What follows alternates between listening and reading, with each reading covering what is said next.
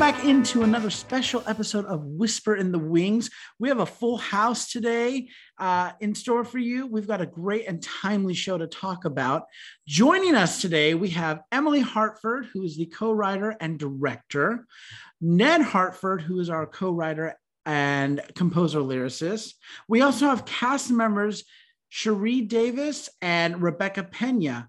And all these amazing people have come to us to talk to us about Flux Theater Ensemble's Metra, a climate revolution play with songs, which is playing October 28th through November 12th at the Abrons Art Center.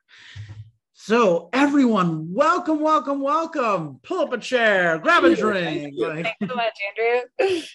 This is amazing to have just all of you here to talk about this important piece of theater.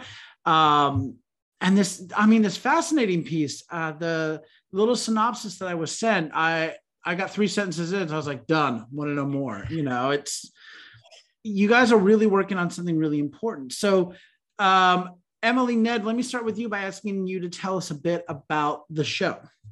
Yeah, well, I could I I really like our show blurb, so I could kind of share what the show is about through that, which is to say the year is 2045. Despite lip service toward climate action, the fossil fuel industry continues to thrive and, you know, shit's bad. The rich folk are choosing to ignore it. They're insulated in air conditioned bubble communities and they're con- continuing to enjoy all the trappings of regular society. And in a roadside bar on the outside, a revolution is brewing, a movement of collective power, and a group of revolutionaries who include a hedge fund manager, a journalist, and an ancient tree nymph are tapping into a mythic and elemental magic that will demand that the powerful break the cycle of destruction or face its consequences.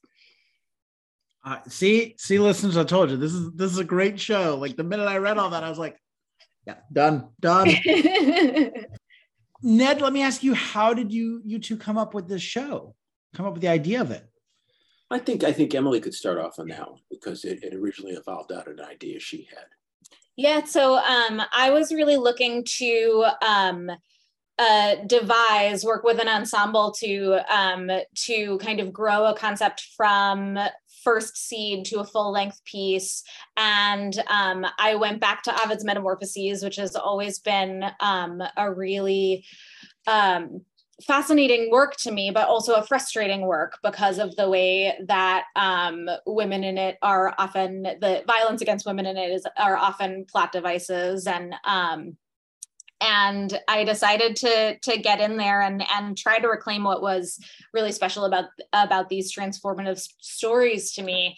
Um, and I picked one, which is the myth of Erysichthon, in which this king cuts down a sacred grove and then Ceres curses him with unending hunger.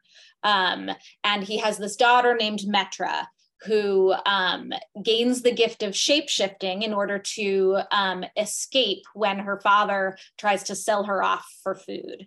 Um, and so that's that's the myth and you know through i'm a creative partner with flux theater ensemble and um, through those relationships and the spaces for development that flux creates i gathered artists and started playing with that story and started um, you know entering into all of the conversations that that the metaphors in that story generate. And um, and ned was a part of all those workshops. And as a result of those workshops ned wrote um, this handful of just incredible songs. Um, and after he wrote those songs it was um, you know that's what really launched us on this partnership. Um, Ned is a, is a composer and a playwright, um, and I had never written a, a full length piece before, and so this was a really new collaboration for us and so we we jumped in and and decided to write the thing together.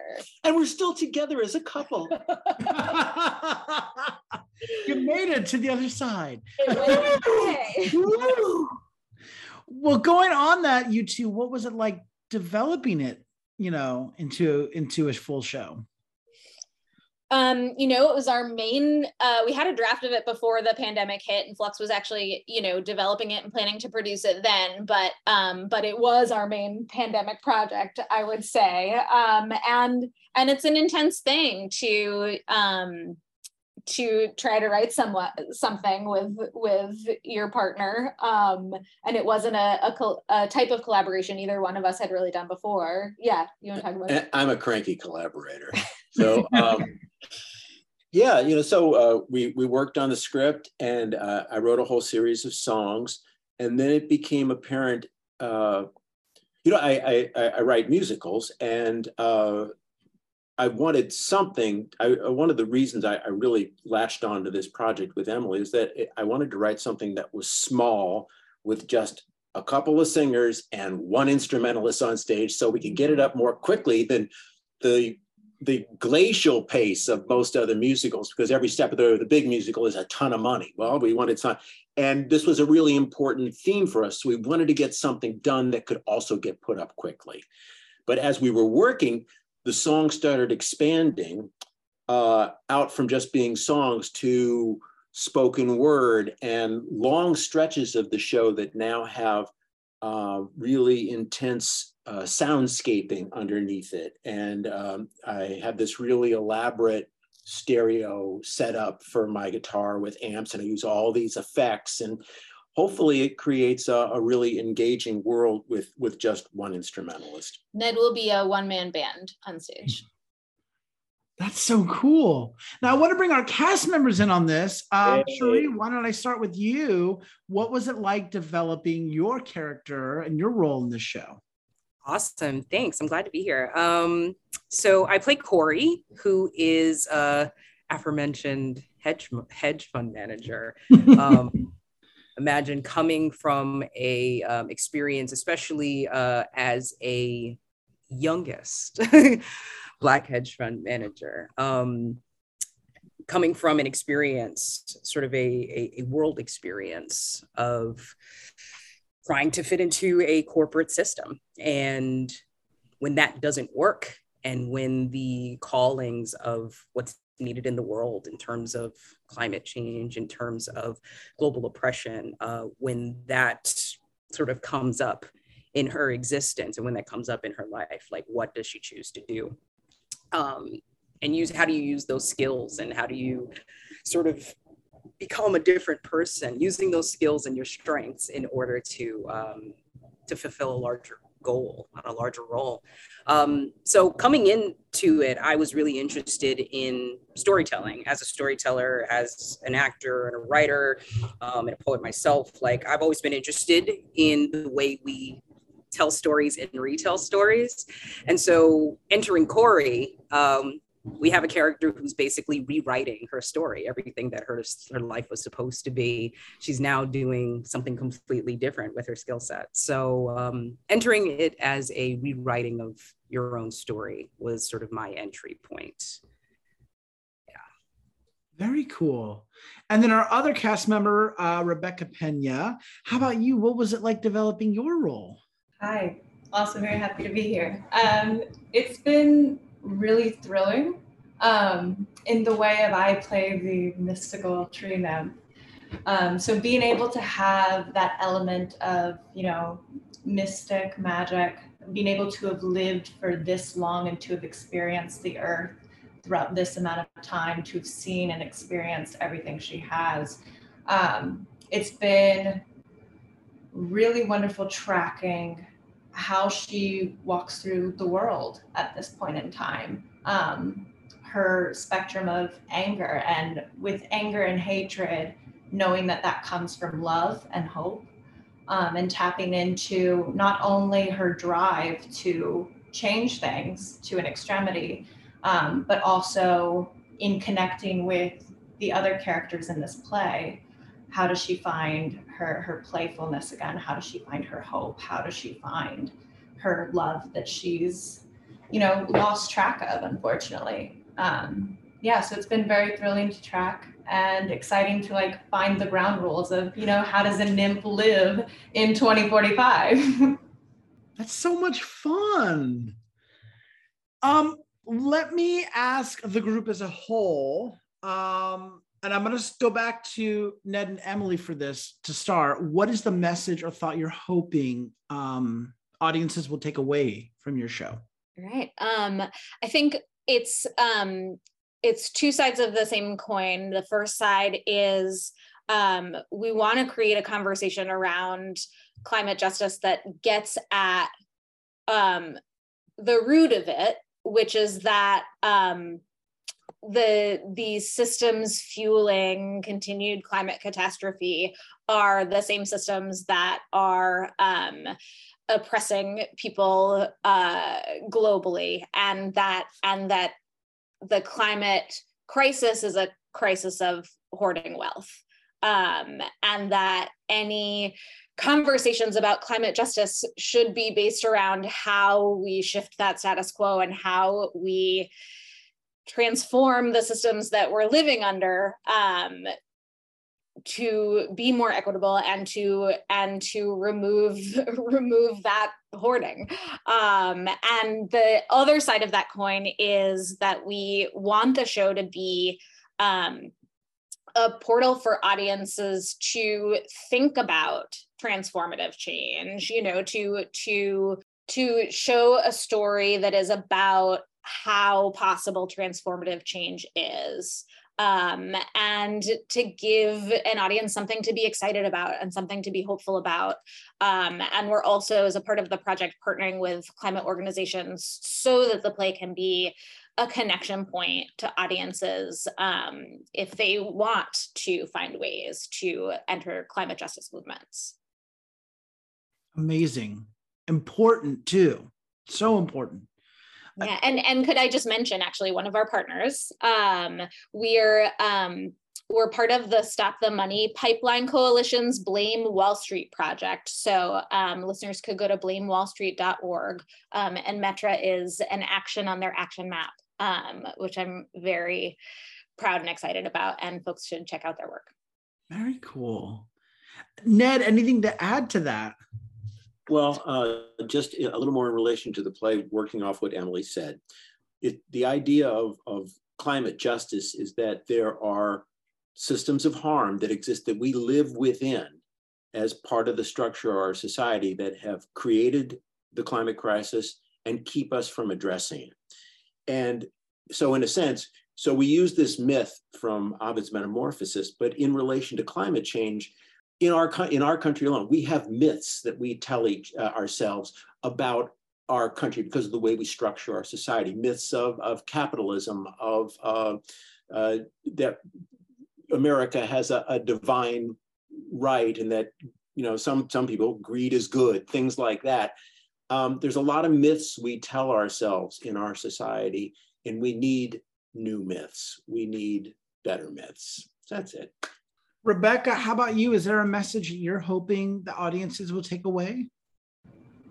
Yeah, um, it's totally piggy, piggybacking off of what Emily and Ned said, as well as, you know, I hope people leave feeling invigorated. If not deepening conversations, I hope at least beginning conversations, beginning action. Um, and I hope also leaving a little more empathetic. I think we're all experiencing this world and it's it's hard. So I hope we leave with perspective and empathy for people and knowing that, you know, how we treat people is vital moving forward. I think We all could use more empathy for each other. If if anything these last few years have taught us, we all could use a lot more of that. and then Cherrye, how about you? Uh, what's the message you're hoping that the audience will take away? I was going to say I'm vigorously shaking my head because I think the conversations around community in the show are really impactful. I think um, when we think about climate change and think about climate injustice, oftentimes um, I think the instinct is to think about these larger things that you don't individually have any control over, right? Where it's just like, I don't have any control over like the temperature, or like, I don't have control over like that piece of plastic that ended up in the ocean. Well, maybe not right? Maybe you yourself don't have an individual sort of like action that you have done but you might be a part of communities that your day-to-day action does shape the world. Um, I think so much of the show is not just about right the global sort of conversation, the effect, but it's also about the individual within the community and how much impact the individual within the community can have. Um, and so I hope that when people leave the show or throughout the show and, and, and, and take those messages back to their own communities, I hope that the conversation is about, well, what is my individual impact? And also what is what can i do with other people? Um, because sometimes you know one person might feel not you might not feel strong as an individual but as a community many many hands give us strength. So um, yeah i hope people are reinvigorated in thinking about their uh, communities roles in solving a lot of these issues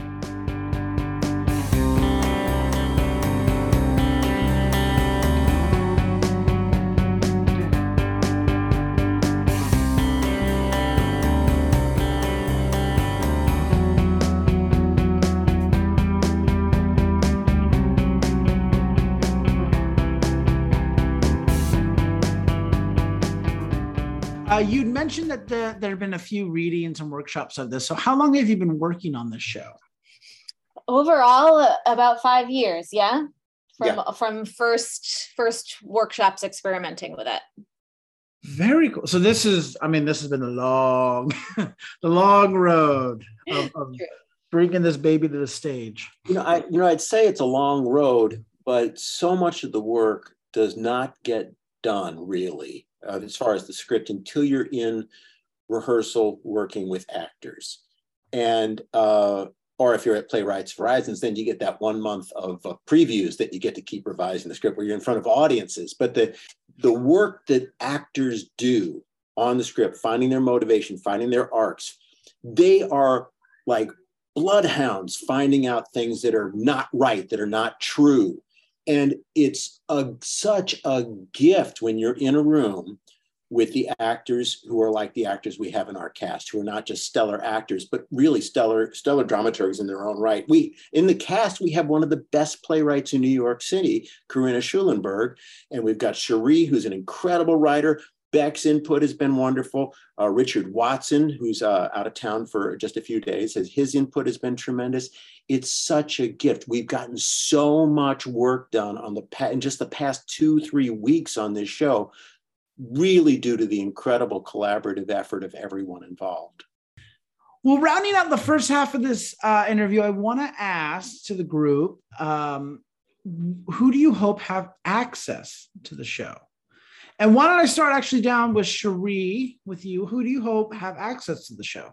Whew, that's a big question because, of course, especially when we talk about the um, the conversations of community in New York and how inequitable oftentimes the access to theater can be, despite how um, democratic and powerful theater can be as a form. Um, I hope that communities of color have access to this show. I hope that um, young people have access to this show, especially in the conversation of, well, what power do I have?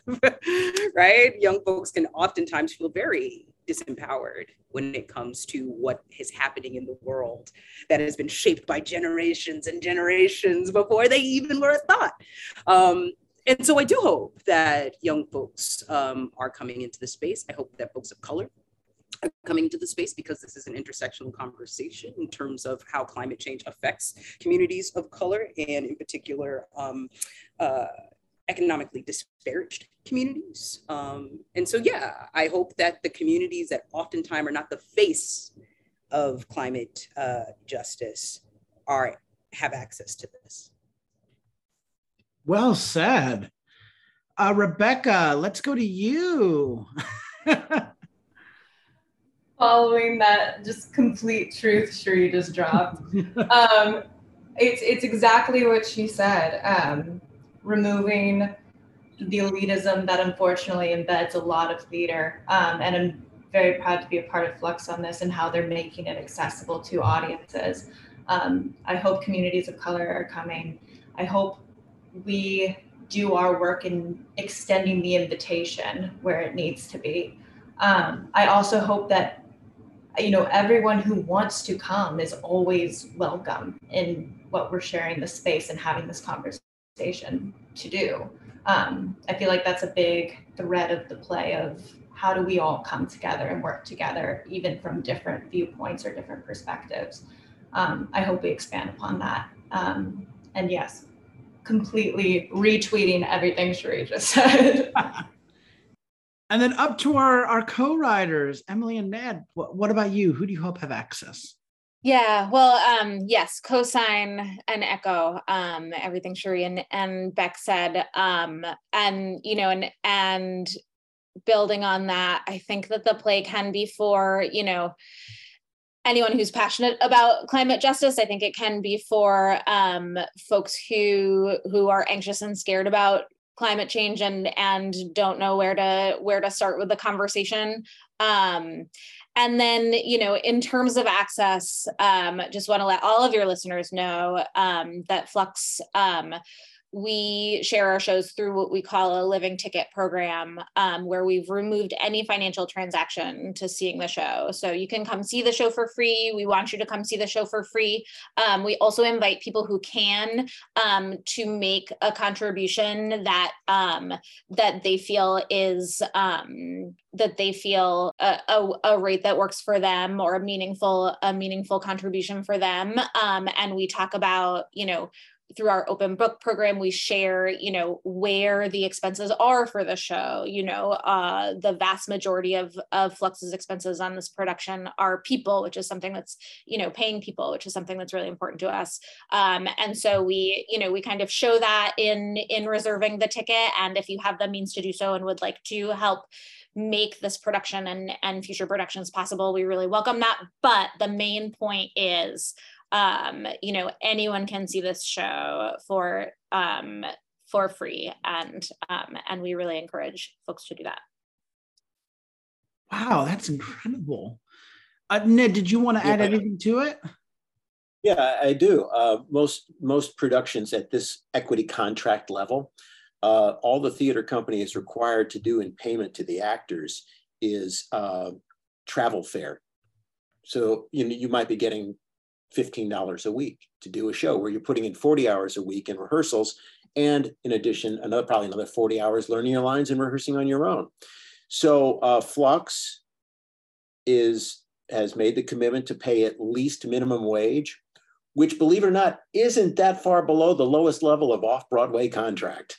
Uh, but they pay minimum wage and and you know it's a it's a big burden for flux but they believe in equity and they believe not only in presenting theater in a way that it's accessible to all but also honoring the uh, the work of as best as best as they can honoring the work of the creatives and the cast.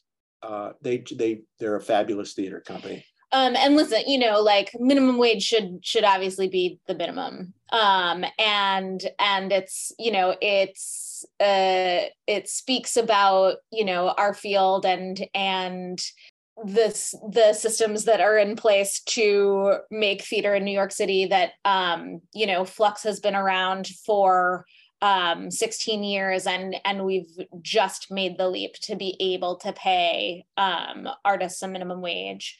Um, you know uh, independent theater artists are you know are working on a hope and passion and a prayer um, for for most you know for most projects that go up but um but it's something that you know we're glad to be able to now be able to do that minimum and we are committed to to continuing to work toward an actual living wage. Um yeah. And i just uh, one last little point uh, you know we do hope most indie theater uh, you know doesn't live past its initial production. We just hope we have the chance that uh, you know maybe colleges could put it up or things like that. And i've geared all the technical aspects of what i do all the programming that i've done for the pedals and everything that it can all be backed up so that if whatever amazingly a talented guitarist at, at a college wanted to be the guitarist on the show, probably a hundred times better than I am, they could download all the files to these different pedals and recreate not just the music that's being played with charts, but even the deep programming I've done with all the pedals. Uh, you know, anyway, that's it's getting a little technical. Sorry about that.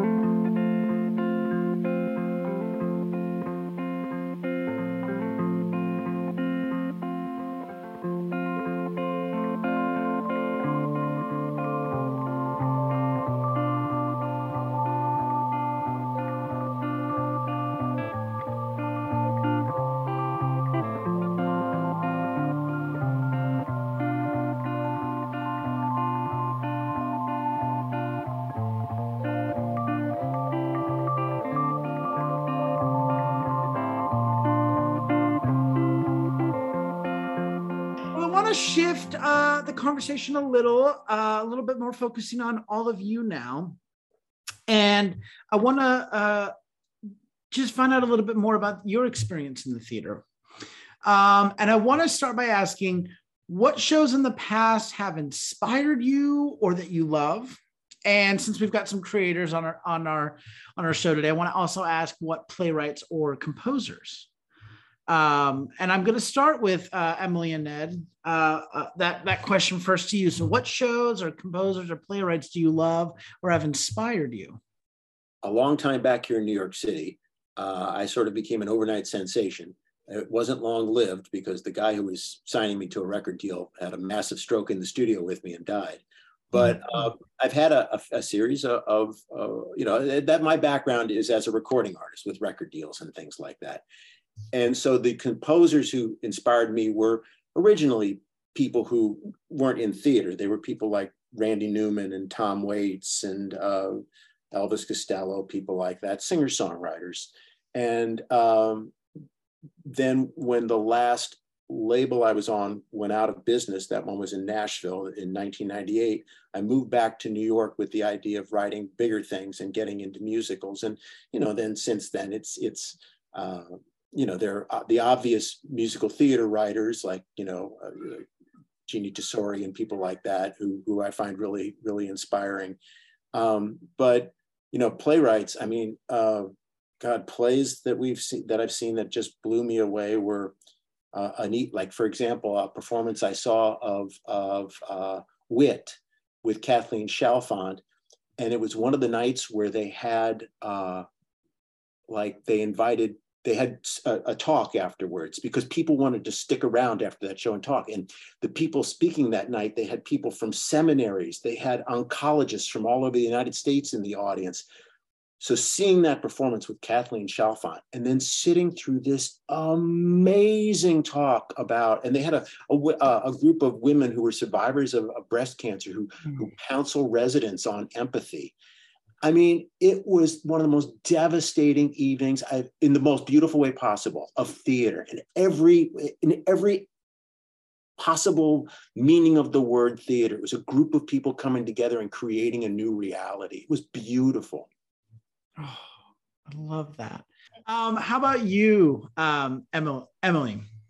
Um, yeah, I'll say that I have always been inspired by ensemble creators. Um, I have loved since I was a, a baby new New Yorker, um, loved traveling down to Philly and, and seeing Pig Iron's work, um, loved seeing the work of the team.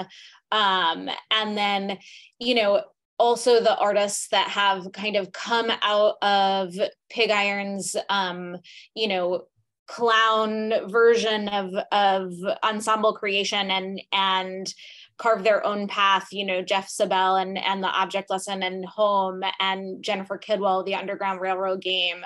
Um, there is uh, you know such a um, such an energy of boldness and um and exuberance along with like this razor precision that is something that i that i have always aspired to.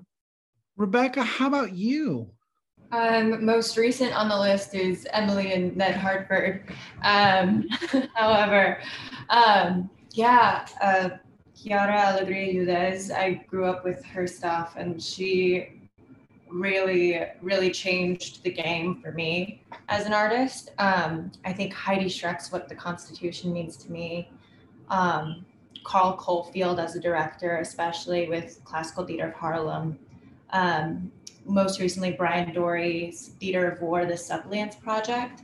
Um, I think that production really emphasized who and what it's for and prioritized that. And I think all of those artists and productions have what I'm drawn to is the radical authenticity um, and how that in turn breeds and blossoms community. Um, and yeah, and just always remembering like, who are you serving? Who is this for? Who are we inviting in this space? Um, and the sacredness of that. So those are my my answers. Fantastic. And uh, rounding it out, um, Cherrye, how about you? Uh, yeah, all of the. I'm like also like furiously like kind of just like taking notes. I'm just like oh, yeah. right, right. Um, echoed on Pig Iron. I'm a big fan of sort of like physical, uh, physical clown sort of based work. Um, I think I and I've said this to like almost everybody since I've seen it. Um, the adaptation of Cherry Orchard that happened at the Wilma this past uh, year, um, directed by Dmitry Krymov, I think his name is, and it was just one of the most remarkable pieces of theater I perhaps have ever seen. Um, I, in terms of I think what directly feeds me in terms of the style of works that I like to make as a poet and sort of poet based artist. Um, I'm a huge uh, kind of descendant of the Hip Hop Theater Festival. So, um, and the Nuyorican Poets Cafe, Cafe. So, your Dael Orlandersmiths, your Suzan-Lori Parks, your Adrienne Kennedys um, on the poet front, your Marc Bamuthi Josephs, if you like solo work, breaking work. Um, also comedians who are great storytellers. Neal Brennan is like it for me. Um, John Leguizamo is it for me. And um, I think people who sort of reinvent storytelling and make us think about uh, things differently through the ways that they flip storytelling. So, yeah, yeah. I love a good story. Yes. Can I do one quick plug here? Yes. I, I, urge everybody to go to Cherrye Davis's website to see the amazing short film she wrote and directed and stars in. It, it's just great. It, it's really beautiful. It takes place during the pandemic. Her performance is stellar and it's really well put together. That's amazing. well, on that topic, um, have has anyone seen any great theater lately that they'd like to recommend? I know you all have been busy with rehearsal, but has anybody seen anything lately? I can I can share while while people think. Um, uh, I on a on a night off the other week, I got to go see um, I'm Revolting at the Atlantic, which um, which is which is so well done. Um, I don't know if I can say I enjoyed it because I think I was queasy the whole time. Um, but that is uh, a testament to how effective um, storytelling it was. Yep, yep. Can can vouch for that.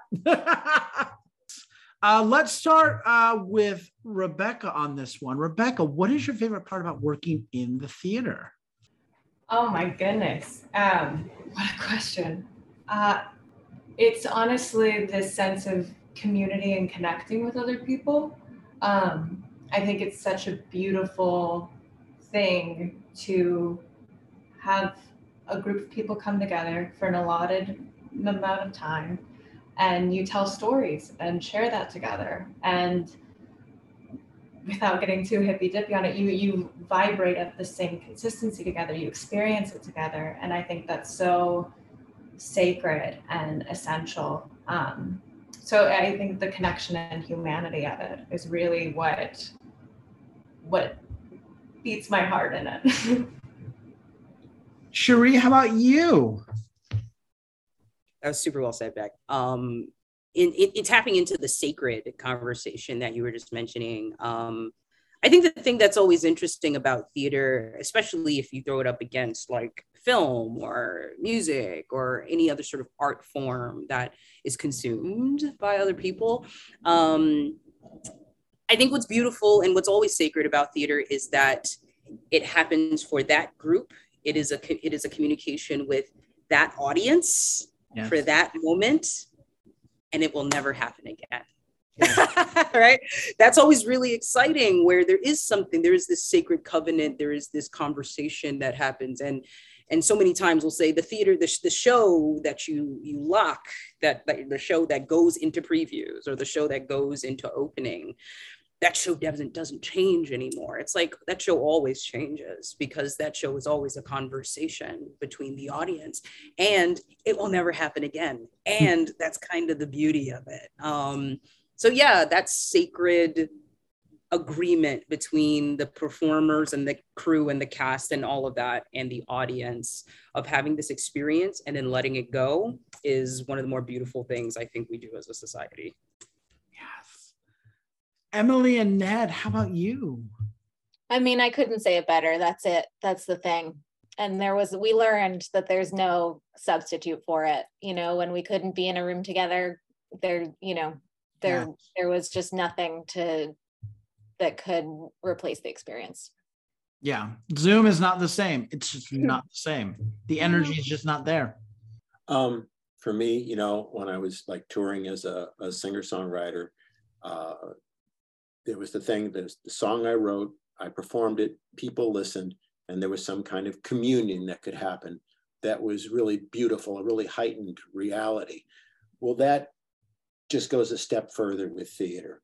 Um, all these people working collaboratively, collaboratively, they get in a room and it's this beautiful triumvirate between the the actors, the audience, and the the written slash spoken word that creates a new reality. You talk about the Catholic Church talks about transubstantiation or whatever, the bread and the blood. Well, actors, the writers, and the audience create that bread and blood every night and when it works, when it works. And uh, it's the most beautiful, thrilling thing in the world. I love I love all these answers because there's a common thread: sacredness, covenant, uh, covenants, all our communions, and that. It, it just goes to the heart. The church or theater is like a church.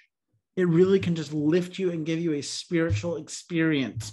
You know, it, it theater can it's just like the power of prayer you know the, the experience you have with strangers in a room and the way that that uh, a show and a story can make just connect and touch your heart and be exa- be exactly what you need in that exact moment. And you just didn't know it you know that's oh that's why we need theater.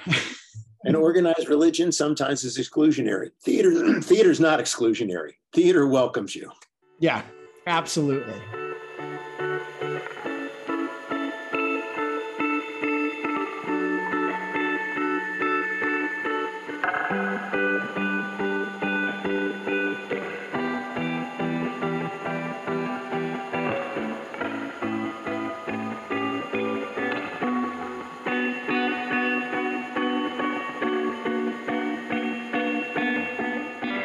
So, my favorite question to ask, and I can't wait to hear from this group. You guys, oh, I'm so excited. This is going to be great.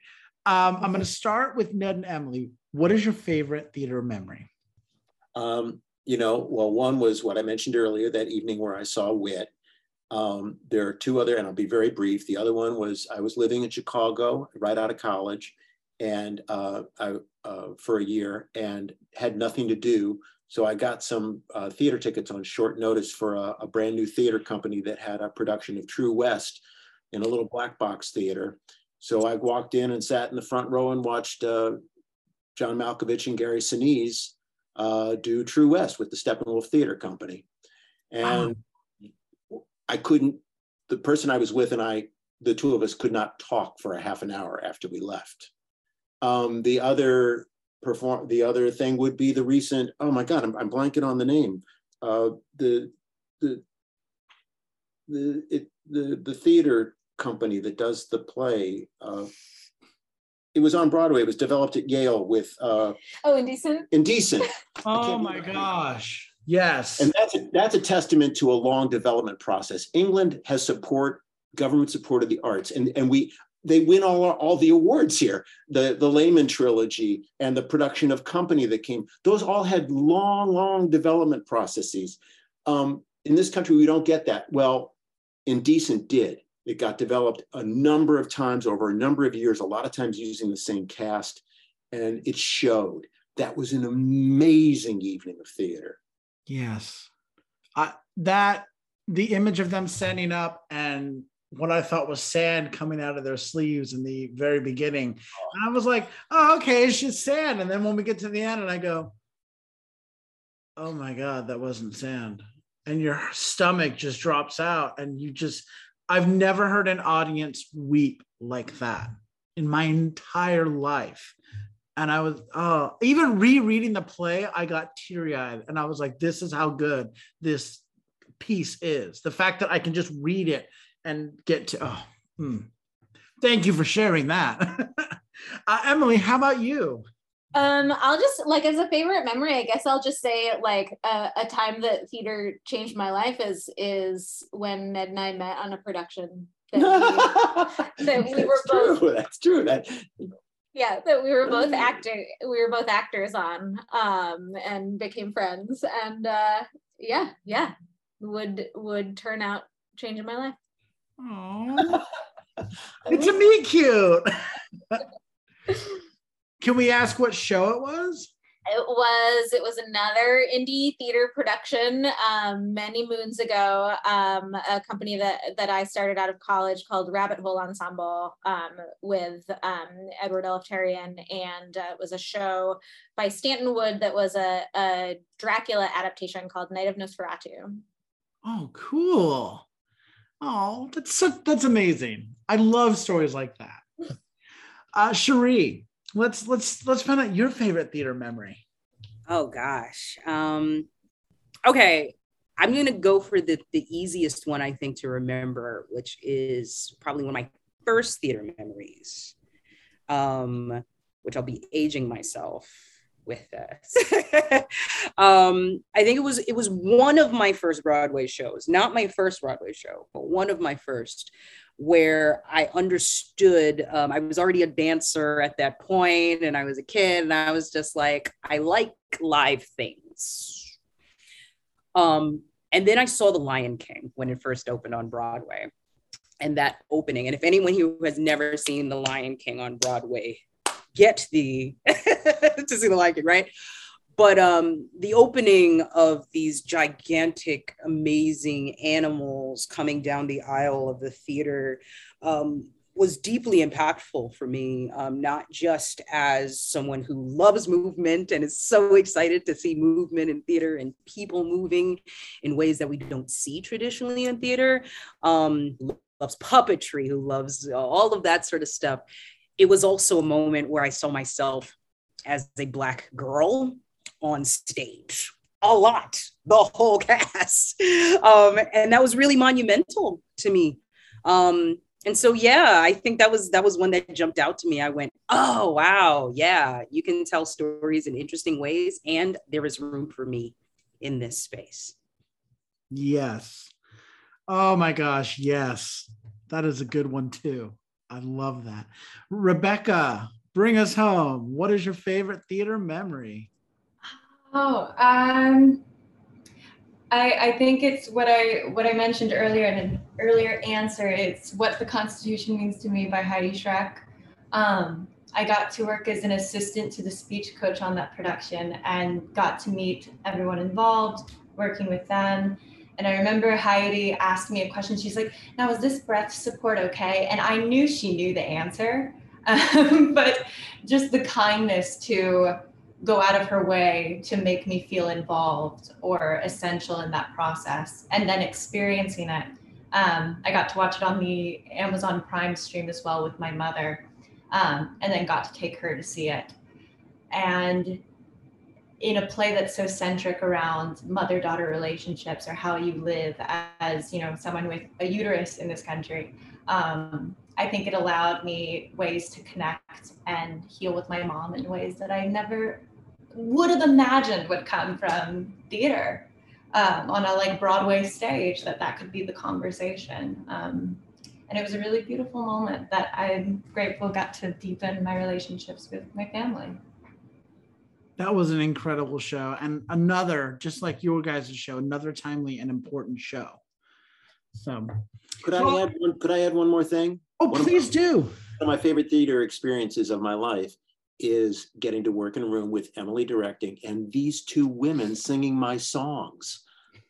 Uh, Beck said the other night that their voices were like honey and smoke, and that was so apt. Their voices are stellar, and you know, if you don't want to come see a play about climate change, that's fine. Come hear these two people sing. They are amazing. Oh, yeah, I love that. Well, wrapping things up, are there any other productions or projects that you all have coming on the pipeline that we might be able to plug? um, I'll take a moment to plug uh, my production company, A Certain Something Productions, that does film and theater. We actually just uh, did a production of my solo show at Little Island this past summer, and we'll now be moving into a film or a cinema film project of my solo show, How to Mourn an American, which is coming top of next year. It's so good. Um, and I'll say Flux has um, an interactive audio project that folks can also check out. Um, if you go to our website and look for Our Options Have Changed, you can get the secret phone number for free. And there are many hours of, um, of interactive experience to explore. That sounds cool. It's very cool. Well, if our listeners want more information about um, Metra, or about Flux Theater Ensemble, or even about you guys, how can they get that? How can they reach out to you? Yeah, please check out fluxtheatre.org, flux, F L U X, and theater with an re.org. Um, and you'll find out about Metra and you'll find out about our options have changed. Um, and we really hope you'll come see us. Uh, Cherrye, how about you? Is there any uh, way to get a hold of you or follow you or anything? For sure, for sure. Uh, you can follow my website, which is cherryeJdavis.com, or you can find me on Instagram, you know, like all the like all the rest of us. um, and my handle is Cherrye is Fuerza J. So Fuerza is in force, strong, Fuerza J. And then Rebecca. Hi. Um, yeah, you can find me through my website, which is Rebecca Ana Pena. Um, Ana spelled A N A. And then Instagram handle is almost the exact same. It's Rebecca underscore Ana A N A. Well, wonderful. Everyone, thank you so much for making the time for joining me today and talking about not only this amazing show, but your amazing experiences in the theater. Uh, your really your amazing experiences in the theater. Y'all need to get together and write a book. I'm just saying because this has been incredible. Um, Emily, Ned, Cherrye, Rebecca, thank you so much for joining me today. Thank you. Thank Andrew. you so much. Thank you. Thank you for doing the podcast, period. For having us. Thank you. Thank you. My guests today have been the co writers of Metra, a climate revolution play with songs, Emily and Ned Hartford, as well as cast members Cherrye Davis and Rebecca Pena. And Metra, a climate revolution play with songs, which is being presented by Flux Theater Ensemble, is playing October 28th through November 12th at the Abrons Arts Center. You can get tickets and more information by visiting www.fluxtheatre.org. And uh, while you're there, check out all their fun things, including um, this interactive audio project. Um, I know I'm going to go check that out. That sounds amazing. You can also follow the two cast members, uh, and Rebecca, uh, both at their websites, cherryeJdavis.com or on Instagram at uh, Force J and Rebecca at RebeccaAnaPena.com uh, or on Instagram at Rebecca underscore Ana. And we will have all of that information in our uh, episode description as well as on our social media. So until next time, I'm Andrew Cortez, reminding you to turn off your cell phones, unwrap your candies, and keep your masks on. And keep talking about the theater in a stage whisper. Thank you.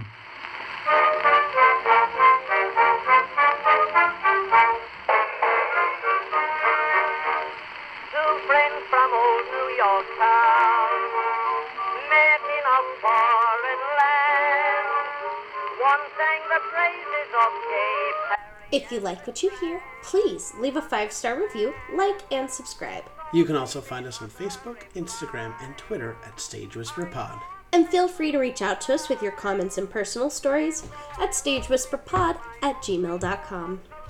Our theme song is Maniac by Jazzar.